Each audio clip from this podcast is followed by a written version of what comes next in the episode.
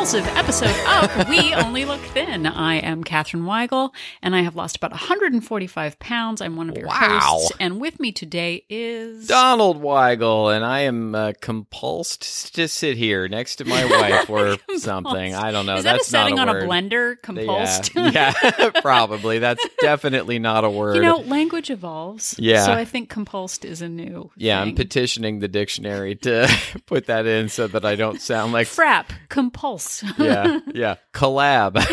oh no, thank you. Collab is the worst. We don't have time for collaboration. No, we definitely We're gonna don't. collab and list. Yeah. Anyway, welcome to We Only Look Thin. Uh, I am Donald Weigel once again, and I have lost a little over 100 pounds, and we are to tell you about it. You know what's interesting? We actually uh, a new listener uh, posted on Instagram the IG to the save IG. time. To save time, I'm yeah, call because it it takes so much work to say Instagram. igram is Yeah. what I call it to save time. it Um, saves so much time. Said she just started listening. She was on episode one, and that was two and a half years ago. You I lost know. hundred pounds and It's have been keeping it off.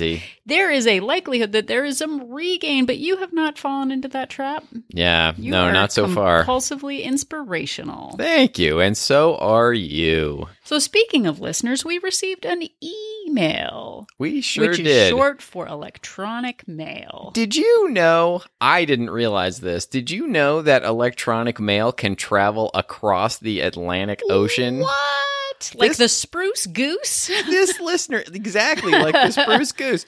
This listener is from the United Kingdom. Whoa. Yeah. I've heard of them. I have heard of them as well. The, they used to have an empire that uh, ruled the whole world. Must be nice. Never set, just like my food habits, never set uh, with the sun. Neither did their empire. exactly, exactly. Um, and uh, the the email came from Hannah. Let's call her Hannah. Yeah, and uh, Hannah says, um, first off, I wanted to say thanks for your fantastic podcast. Well, thank you, Hannah. You're you, welcome. you obviously have incredible taste. Wonderful taste. Wonderful, wonderful taste. Um, I discovered it a couple of months ago and have been listening regularly ever since. Well, you too, listener, should be like Hannah and listen to the podcast regularly. They're literally listening to it right now. but I don't know if they're Why listening you regularly. Explain to them. I don't know if they're listening regularly. They might just listen. This might be the only time.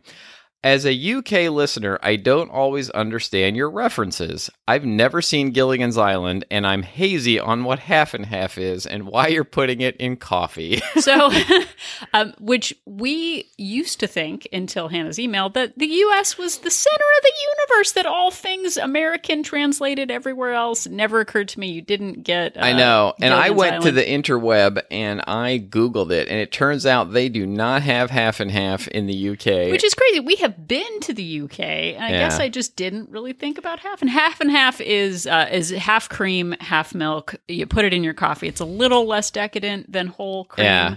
uh, but uh, but it's delicious. In yeah, your and. I've but just I didn't know. I've just grown up with Gilligan's Island and half and half, uh, just being Th- you those know are our two basic things that Those are the things. if you're that. American, that, that's what you have. And for a second, I was like, USA, everybody, because we have half and half in Gilligan's Island.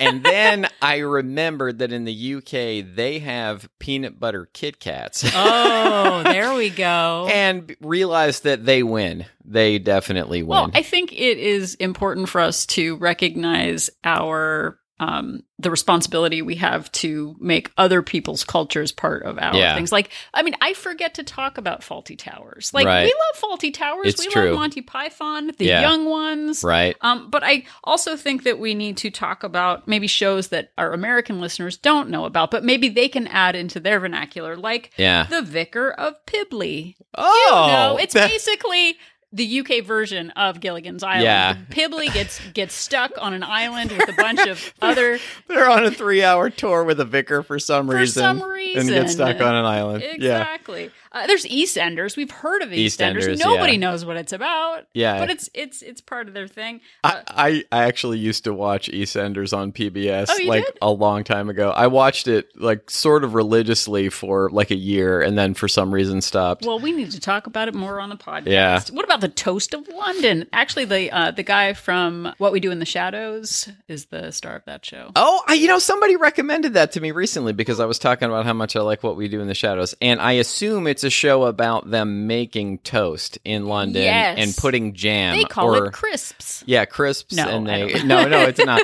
And then they is it jam? Do they say jam there, or is it jelly or something Marmite? else? I don't know. Yeah, I don't you know. know. Let us I don't know. remember. Uh, there's the Bottle Boys. Good old Bottle Boys. Oh, Who yeah. doesn't love the Bottle Boys? Uh, there's also a show called Porridge. There- really? There is. Huh. It's just straightforward. It's just porridge. So the toast of London and porridge come on right one after another. is the UK version of our podcast called Cereal. oh, you didn't know that. but uh, but something interesting you might not actually know for everyone is that uh, a British television show was actually the impetus for the name "We Only Look Thin." Did you know that? I know Donald knows that. I do But- know But that. Hannah, here is the story. Uh, we were trying to come up with names for the podcast, something clever, easy to spell, because I am not a speller. Too many letters, and I get Yeah. very confused. yeah. Uh, easy, to, easy to say. You're not a speller yet. You have to tell yourself that you can be a good speller. But my nerd husband uh, loves. Nerd. Doc- This is an outrage. oh no, I'm totally a nerd. Uh, he loves Doctor Who. Yeah, loves Doctor Who. I do. And, I've been watching it since I was like 10 years old. Yeah, and when you're coming up with a name for a podcast, Hannah, when you come up with your podcast name, think about things that are inspiring to you. And what was inspiring to me was the TARDIS. Yeah. Uh, it is known to be small on the outside, huge on the inside. It's bigger on the inside than it is on the outside. And that is literally where we came up with the name We Only Look Thin because Yeah. I look like a TARDIS, but on the inside I am very big. And we came kind of close to calling the show bigger on the inside. yeah,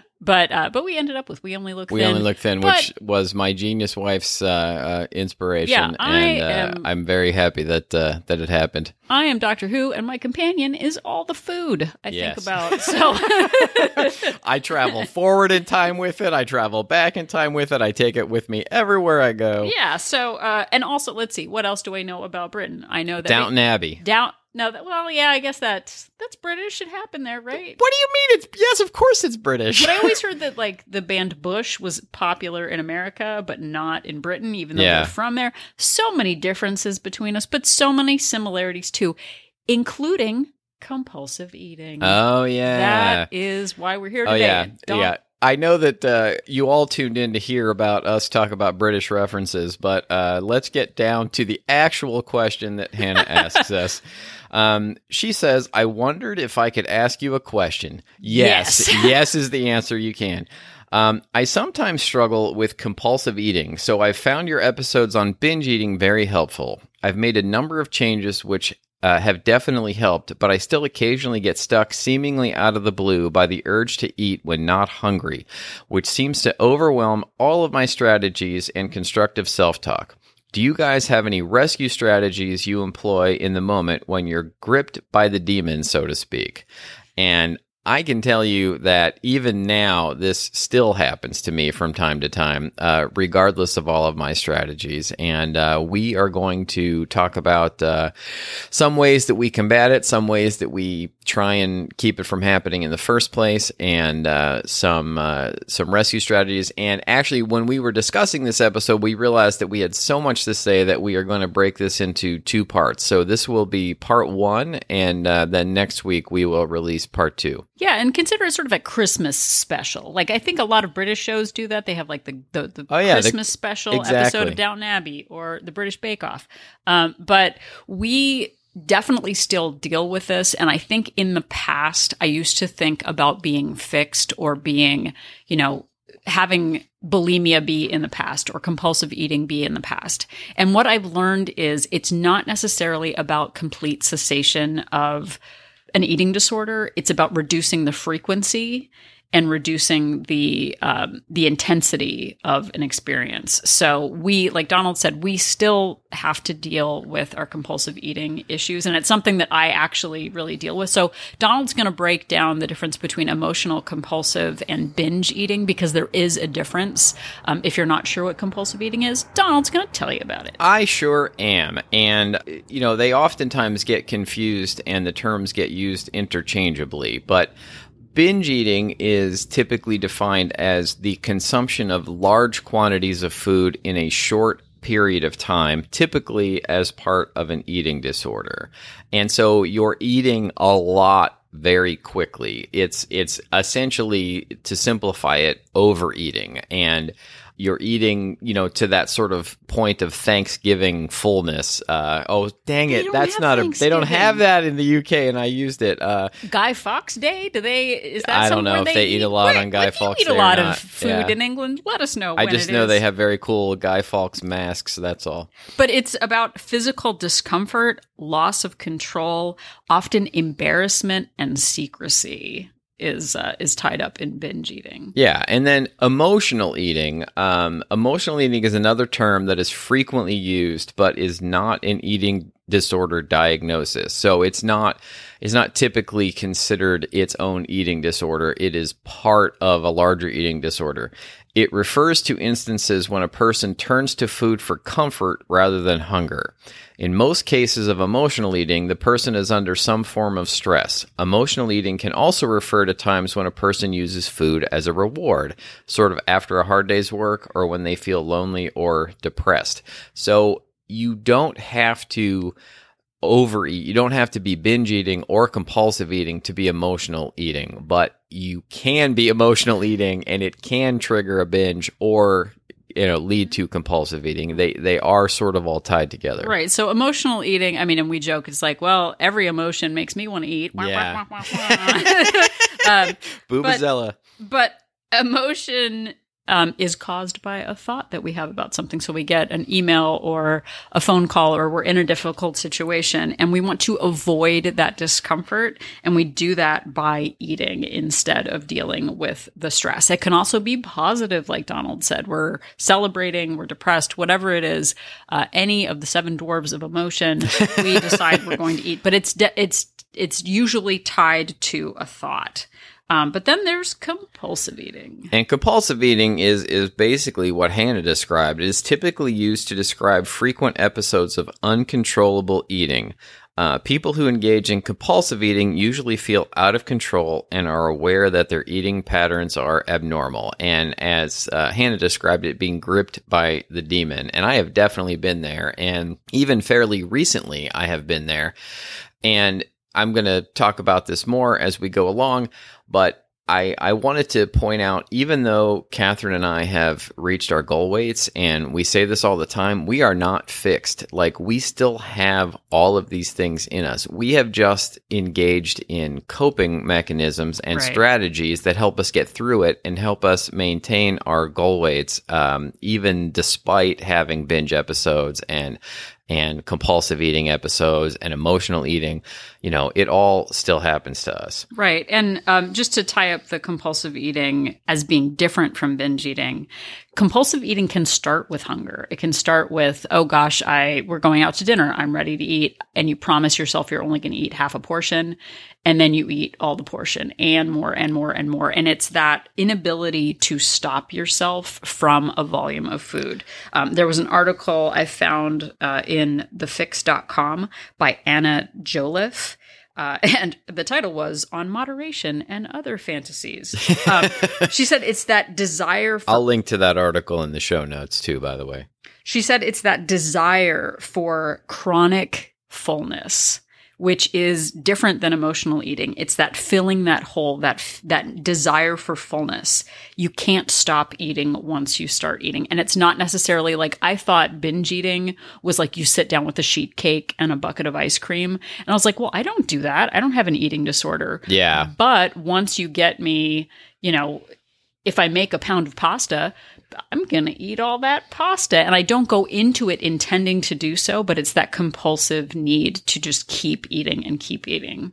Exactly. And um, I think this is a good time to remind people that even though Catherine and I have gotten our binge eating, emotional eating, compulsive eating basically under control, I did just mention we still have issues with all of those things, um, but we did it on our own. There are definitely people out there who have uh, even more serious uh, issues with it than we do, and those people, and it, that may be you, need to seek professional help. There are counselors out there, there are medical doctors, there are dietitians um, medical professionals, even psychiatrists who are trained to deal with this kind of thing. And it may just be that you have to reach out to a professional and listening to our podcast and following our advice isn't going to be enough. But this these are the things that have worked for us and these are the suggestions that we employ in our daily lives to make it work for us. Yeah, and I think for me in particular the reason I didn't need to go to a professional uh, for assistance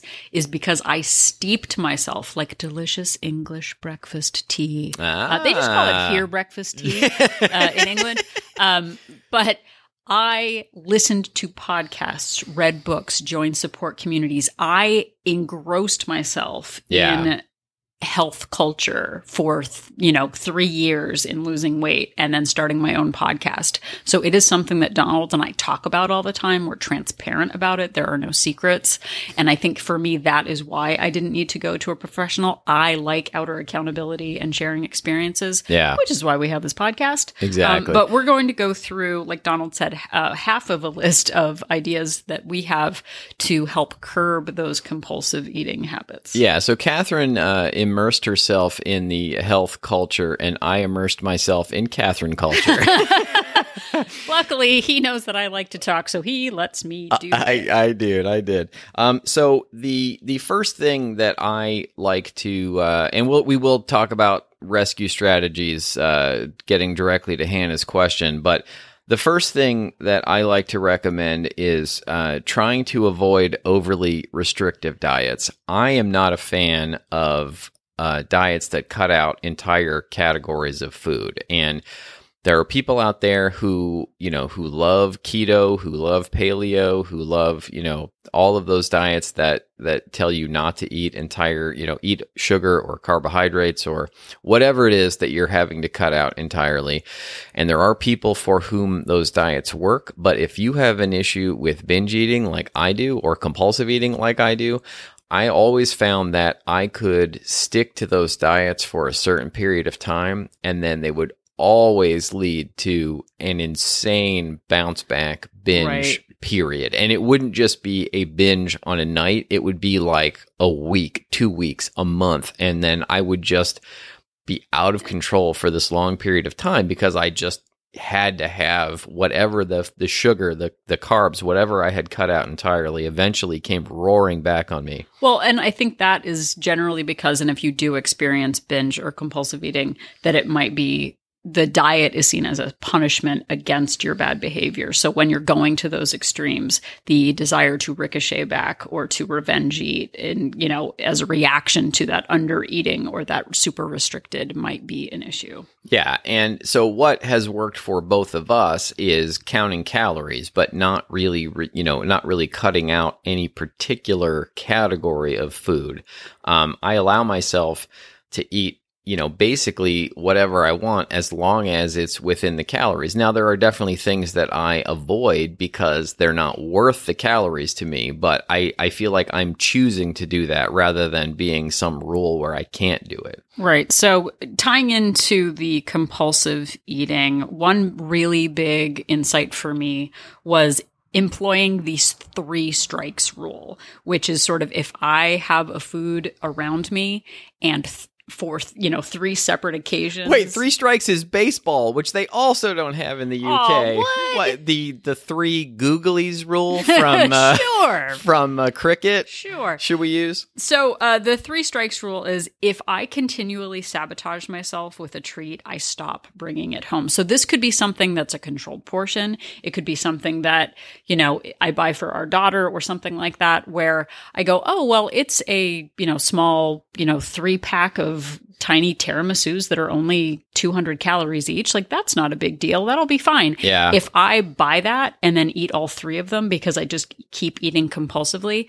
if I do that over and over again, there gets to be a point where I say, I obviously cannot control myself around this in the house. It might not present itself as a danger food, but once it does it, three times, I see a pattern of behavior and I stop buying it. I stop bringing it home. Yeah, definitely. And that leads to uh, something that we learned years and years ago from Weight Watchers, which is don't bring the devil home with you. And I know I just said I don't like overly restrictive diets and cutting out categories of food, but there may be foods you just cannot control Yeah. yourself around. And you have to not buy them. You know, there's there's always this this idea of I'm going to test my resolve. I'm going to test my resolve and I'm going to bring home that giant bag of whatever it is that triggers you. And and then before you know it, you're at the bottom of that bag and you're like what happened? Like I don't, you know, Yeah. sometimes I would I would get just overwhelmed and not even it was almost like it wasn't me doing it. I was like outside my own body doing it. And I think that there was this part of me that really wanted to eat that whole bag of whatever. And so I would trick myself by saying I was going to test my resolve and test my resolve, but just don't do it. Don't bring those foods home. Well, and in this time of COVID too, there are so many people who have sourdough starters and oh my God. bananas. if I see one more post about sourdough starters. Uh, Uh, don't get me started on starter. People making banana bread, like, oh, well, I'm at home and I'll be able to portion it out throughout the week. Like, once you start saying that to yourself, that devil, I do not make a dozen cookies. Yeah. You know, I don't make a big batch of things. I don't bring home sheet cakes. I don't buy a big tray of lasagna to eat or, you know, like, oh, I'll make 40 portions of, of curry. Like, oh, that sounds great. I'll be able, I can't do that. So bringing the devil home, whatever that devil is, if it is trouble in your house, don't invite it. It's like a vampire. Once you invite it, will suck out all your blood. Yeah, and just also know that these things can change. And I'm not saying that I'm typical of everyone, but there was a time when I would not bring Coca Cola home because I knew I had a serious issue with drinking it and I couldn't just have one. And now I I keep a few bottles in the house uh, all the time, and I rarely even go for it. You know, Right. it, it's like because I because I've learned I don't really want to drink my calories, so I have I have learned to moderate that particular thing. But there was a time where one Coca Cola would lead to six, and I couldn't control myself. So it can change over time, but use Catherine's three strikes rule, and if if you have the three strikes, make it put it on the do not bring home list. Right, the googly. The googly, exactly. So that sort of ties into uh, my idea that the package size is the portion.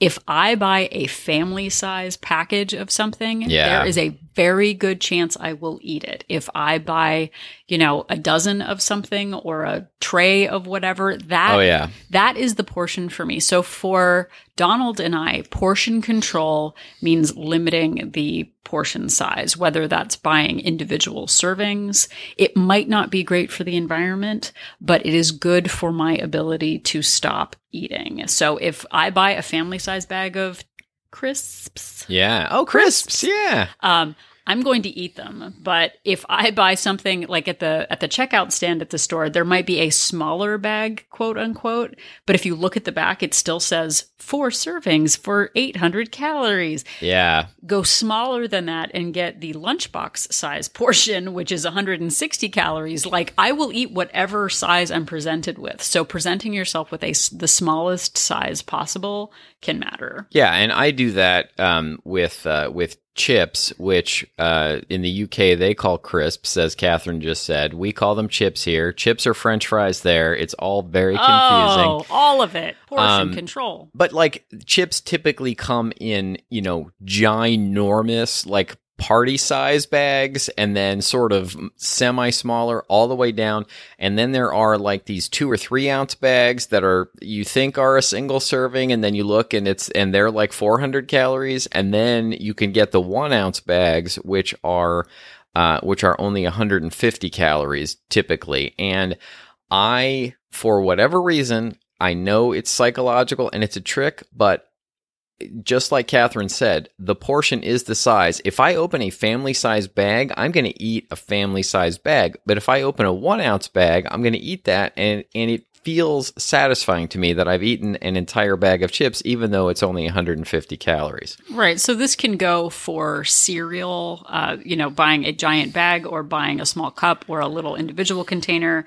This can go for guacamole, anything that is a trigger food, nuts, peanut butters that are, you know, served in little two tablespoon containers, because that inability as a compulsive eater to just go like, well, it's uneven on that side. Let me just Yeah. have one more piece, one more piece, one more piece. I still do that. And it's just about training your brain to reassess the portion size. It's, I think it's really important. And an ancillary rule to this is don't eat directly out of containers. Like if you know that something is a bigger portion than you want to eat, portion it out into something smaller before you even start eating it. If you take a tub of some sort of dip and you start eating right out of that tub, like you're going to finish that tub, or at least I would finish that tub for sure. So don't eat directly out of containers is a good rule of thumb to follow. All right, the next rule of thumb to prevent a compulsive eating episode is to don't let yourself get super hungry. I used to make this mistake all the time. I would I would abstain from eating and abstain from eating until I just got ravenous and then, you know, the demon as she says Hannah said would take over and I would just want to pile food into my face. So, I've made it a rule in my life now to eat frequently um, eat lots of protein and um and what we like to say is to pump up Pump the up the volume, volume. Uh, which is to eat a lot of very low calorie foods or to add very low calorie foods lots of fresh vegetables things like salsa um uh, that are uh, that really fill you up without being very high calorie and eat that throughout the day so that you never get to that point where you're just starving. Well, and I like that feeling of fullness, which is part of that compulsive eating. It's like it takes so long for your brain and your stomach to catch up. That that feeling of sat- satiety, easy for me to say. Um, that feeling of satiety. So if you want to have some ice cream, like Donald said, take the scoop, put the container away, and then pile on half a pound of strawberries or blueberries or, you know, melon or something like that because you get that volume of food and it takes you a while to eat it, which lets your stomach then catch up to your fullness sensation. So it's all about that maintaining fullness so that you don't have to compulsively eat higher calorie foods. Yeah, and and I wanted to talk about this during one of our later points, but you know, something I have learned is that I actually time when I eat every day, which Yeah. sounds super nerdlinger and is you know a lot of people are probably rolling their eyes but i eat a i eat like you know 200 calories at 2 o'clock and then another 150 at 3 and another 150 at 4 and you know roughly all the way through for basically the rest of the day. And that way i all i never have more than an hour in between certain foods so that i don't allow myself to get to that point where i'm just stuffing things into my face Right. That is so huge. And it's something I've tried to start employing. Uh, even after all this time, uh, I was sort of against it because I don't need rules, man. Yeah, man. They actually. I don't let the clock tell me what to do. yeah. Um, so I. I have started doing this a little bit, not as strictly as Donald, but having knowing what's in front of you can help you control your patterns because if you know in 20 minutes you're going to eat something, it can get rid of that panic you feel about needing to eat right now. So the next big one for me, which was a huge change in my mindset, was none of this is about willpower. It's about making it easy to make the right choice. And part of that is about keeping treats and triggers out of sight. If I have a treat on the counter, it is going to remind me to eat the treat. The other day, and this is where compulsive eating comes in, For sure. binge eating can be premeditated, I think Yeah. compulsive eating is sort of triggered by just like, oh, I could do that right now. For example, and here we go with an example.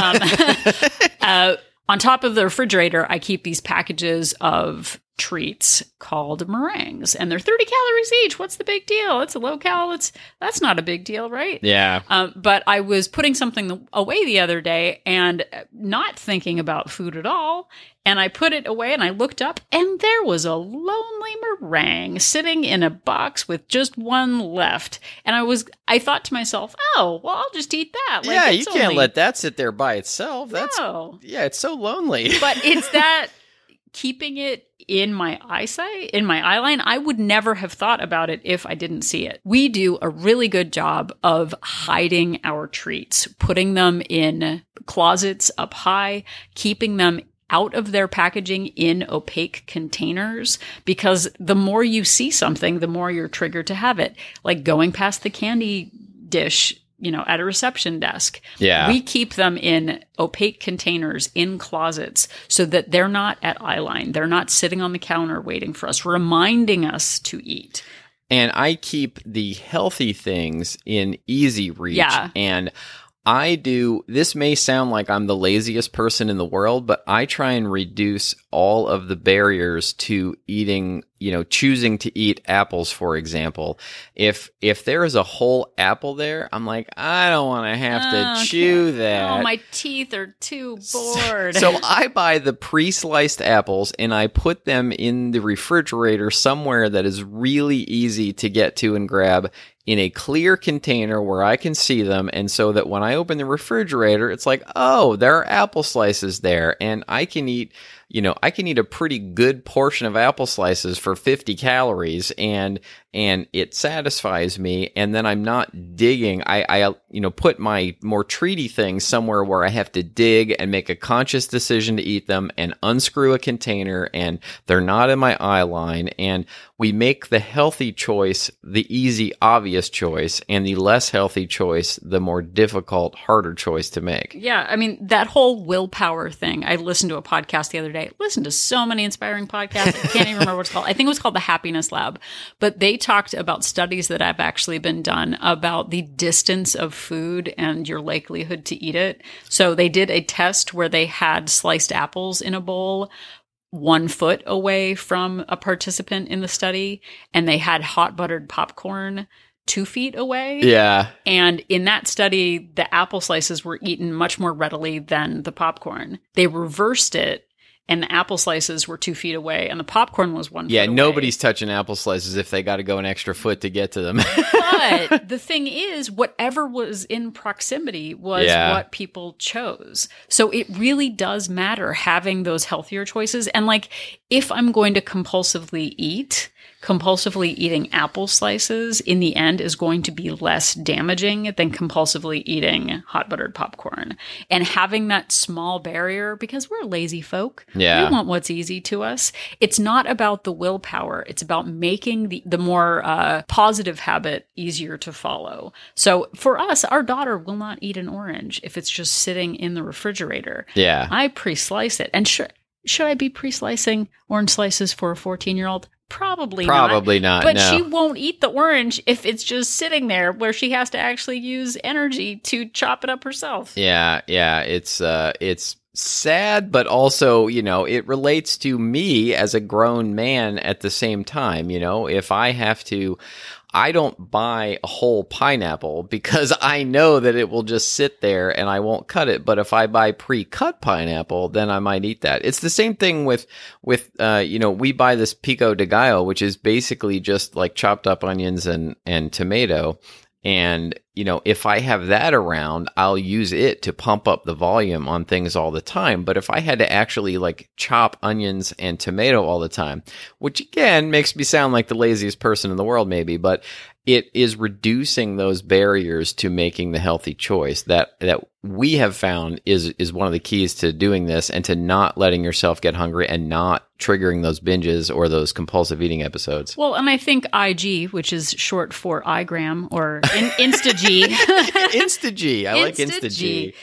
The the uh, influencers would have us believe that they're making jarred salads every day and that meal prep is consistent throughout your entire life and that every habit is followed despite the weather or you know stress changes. But realizing that there are times when i feel like making homemade soup or when i feel like you know um, doing a ton of meal prep and then there are weeks where I can barely open the refrigerator and take out ham For sure. that is in the package if it isn't already done. Like my mood changes so frequently that I have to be okay with those times that I want to pre prepare everything, super duper. The times that I don't, it doesn't mean I'm broken forever and ever. It just means right now I need something really easy. So making it easy to make those healthier choices, keeping the healthier foods in front and keeping the more indulgent foods at the back where they're harder to get to. That little barrier does help. It's not willpower. It's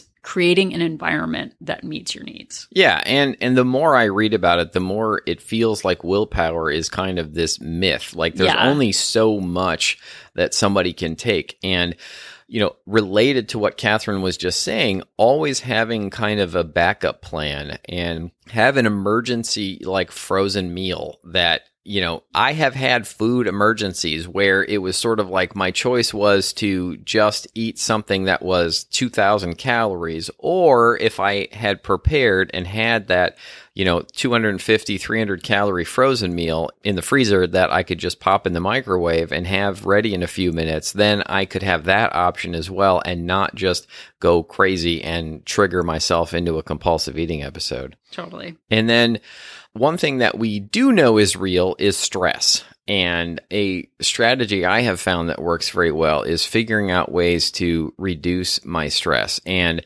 it's difficult in this forum to go through a whole bunch of things, but you know, meditation and exercise help me reduce my stress. Uh, dealing with the things that are causing me stress, like at work or in my personal life, and really trying to just overall make myself calmer and happier tends to keep me from getting to a point where I'm using those emotions as an excuse to start eating. Yeah. And I think it's that we come up with habitual behaviors. We tie going into the kitchen with starting to eat. We make those choices.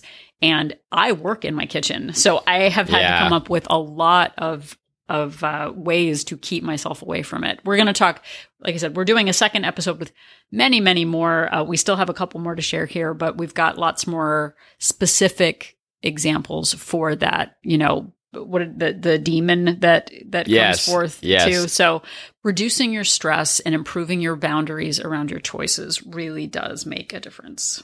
And speaking of boundaries, I have lots of rules around treats and trigger foods that have really helped me with that compulsive behavior. I do not eat trigger foods during the day. No. Just that decision to not start matters because as soon as I say, oh, well, I'll just have morning you know, donuts, that'll be great. I know about myself that if when I start, I don't stop that compulsive behavior. So I save those triggers for nighttime. Some people eat pancakes for breakfast. They are not breakfast for me. They are dessert. And changing the name of it, I don't eat, I eat cereal, but I eat it for dessert, not for breakfast because Yeah. crunchy pop, sugar flake pop, pops are not breakfast food. They are dessert foods for me. No, don't you don't want to get me started on how I think that 80 plus percent of foods that we consider breakfast foods are actually just an excuse to eat dessert uh, first thing in the morning. And for years and years, I did that. I would wake up, have a donut first thing in the morning, have a muffin, have a bagel, have have I'm probably triggering people with all this food talk, but yeah, we you know, should have started that off Yeah. with the trigger. your pancakes, your waffles, like your cereal, all of those things are just complete sugar Yeah. and and starting my day that way where I'm just like, you know, on that sugar rush high, you know, eating a treat that early in the morning, then suddenly the rest of my day that's all I want are treat treat treats. And those things tend not to fill me up either, you know. It's Yeah. like I I eat I eat that and then an hour, 2 hours later I want more food. And so eating starting off with protein and for me, I don't eat breakfast anymore. I eat later in the day, and that has been one of my rules to keep me from starting off the day binging. Well, and also part of that rules around treats is that you know the food industry and i'm not bashing the food industry because god bless them for all their gmos and their their delicious hyper palatable food god bless them um hyper palatable food. Like there are labs in which people actually try to figure out the perfect crunch sweet salt Yeah. like, mouthfeel all of that. They do it on purpose to make it really appealing to eat an oreo instead of an apple. There Yeah. are like there is a science around it. And i know that if i go for that hyper palatable food early it tends to lead me to compulsive eating And I mentioned this earlier. Oh, sorry, dear. Didn't mean to cut you off. I mentioned this earlier, but you know, I don't eat any treats till after dinner. Like if I have something that tastes super treat like, uh, chips, uh, you know, uh, little mini candy bar, whatever it is, even if it's low calorie, if I eat it early in the day, that is a bad start and I generally can't stop. So one of my rules to put in place, so you have to figure out what your rules are. You have to really pay attention and observe yourself like a scientist and figure out, you know, what rules are going to work for me to keep me from getting to that point. What's going to stop triggering me from from getting to this compulsive eating episode? Yeah. And part of that rule is for me, I close the kitchen at 8 p.m. And there's no magical calorie barrier that I'm putting in place. And she even announces it. She's like, "Okay, everyone, the kitchen is closed." kitchen is closed. But I do that not because there's any magic about digestion or metabolism. I do it because I am never going for a crispy salad after 8 p.m. It's always, ooh, what do I feel like? Like, oh, what's that? Oh, I'm just eating blah, blah, blah. like, yeah, for and sure. So it's not about the magical metabolism tidying up, whatever. It's just I don't make choices that I'm proud of after 8 p.m. So putting whatever your time limit is, you know, depending on your eating cycle and going to sleep, we go to bed very early. We do. We're asleep right now. We're recording this from our bed. But that closing the kitchen for me and having that ritual of I don't make good choices after 8 p.m. I know that about myself, so I don't eat after 8 p.m. We'll get into some exceptions uh, in in the next episode, but generally speaking, closing my kitchen, opening my kitchen at a certain time, and closing it, it it's not about intermittent fasting. It's about you don't make good choices after eight o'clock at night. So when do Yeah. you stop making good choices? What are your danger times? Is three o'clock when you meander into the office kitchen the bad time?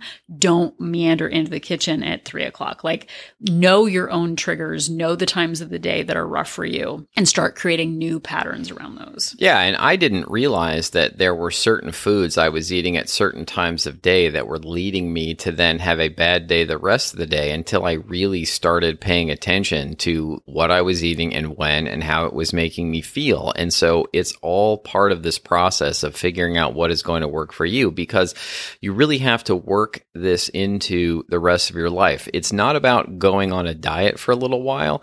It's about making your life work to get to your goal weight and then keeping it that way for the rest of your life. And that's what Catherine and I are working on. And that's what we're trying to help you work on. Yeah, that's true. All right. I think uh, that is going to wrap it up for this episode. We are going to continue this next week uh, with our uh, compulsive eating part two, electric boogaloo. There's more compulsion.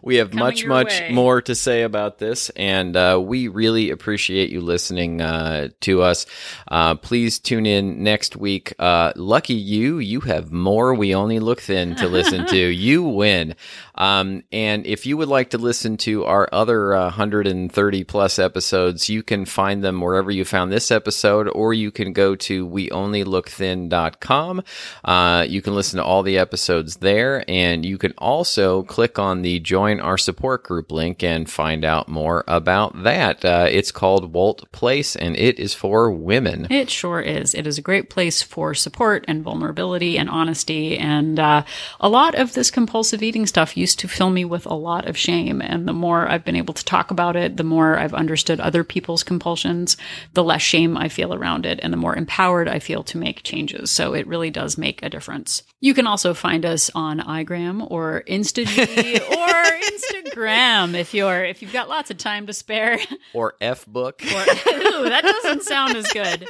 Or FaceB. Face B. None of that sounds very good. Or or Twitter. I I don't know how to shorten Twitter. No, you can't. Nobody can can It's- reduce that. It's but pretty short already. You can find us at We Only Look Thin on the old people uh, social platforms. We're not on the TikToks. We're not on the No. whatever. No, we don't have a YouTube channel because who wants to look at us? Uh, Oh my gosh, that sounds exhausting. I It can really barely does. listen to us. Um, uh, if you would like to help us out, though, we would really appreciate if you would go to Apple Podcasts and leave us a uh, rating and a review. Uh, it just has to be real quick, uh, but it really helps us out. Um, it'll boost us in searches when people are looking for health and fitness uh, episodes.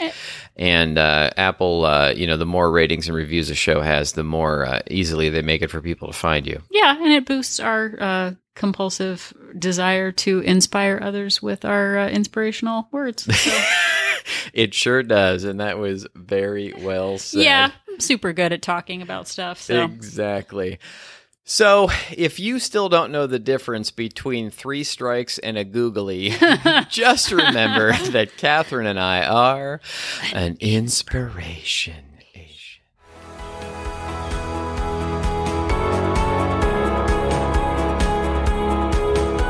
The information that you hear on this podcast is for informational purposes only. The hosts are not medical professionals. You should always consult with your doctor, nurse, or other certified health professional before beginning any diet or fitness program.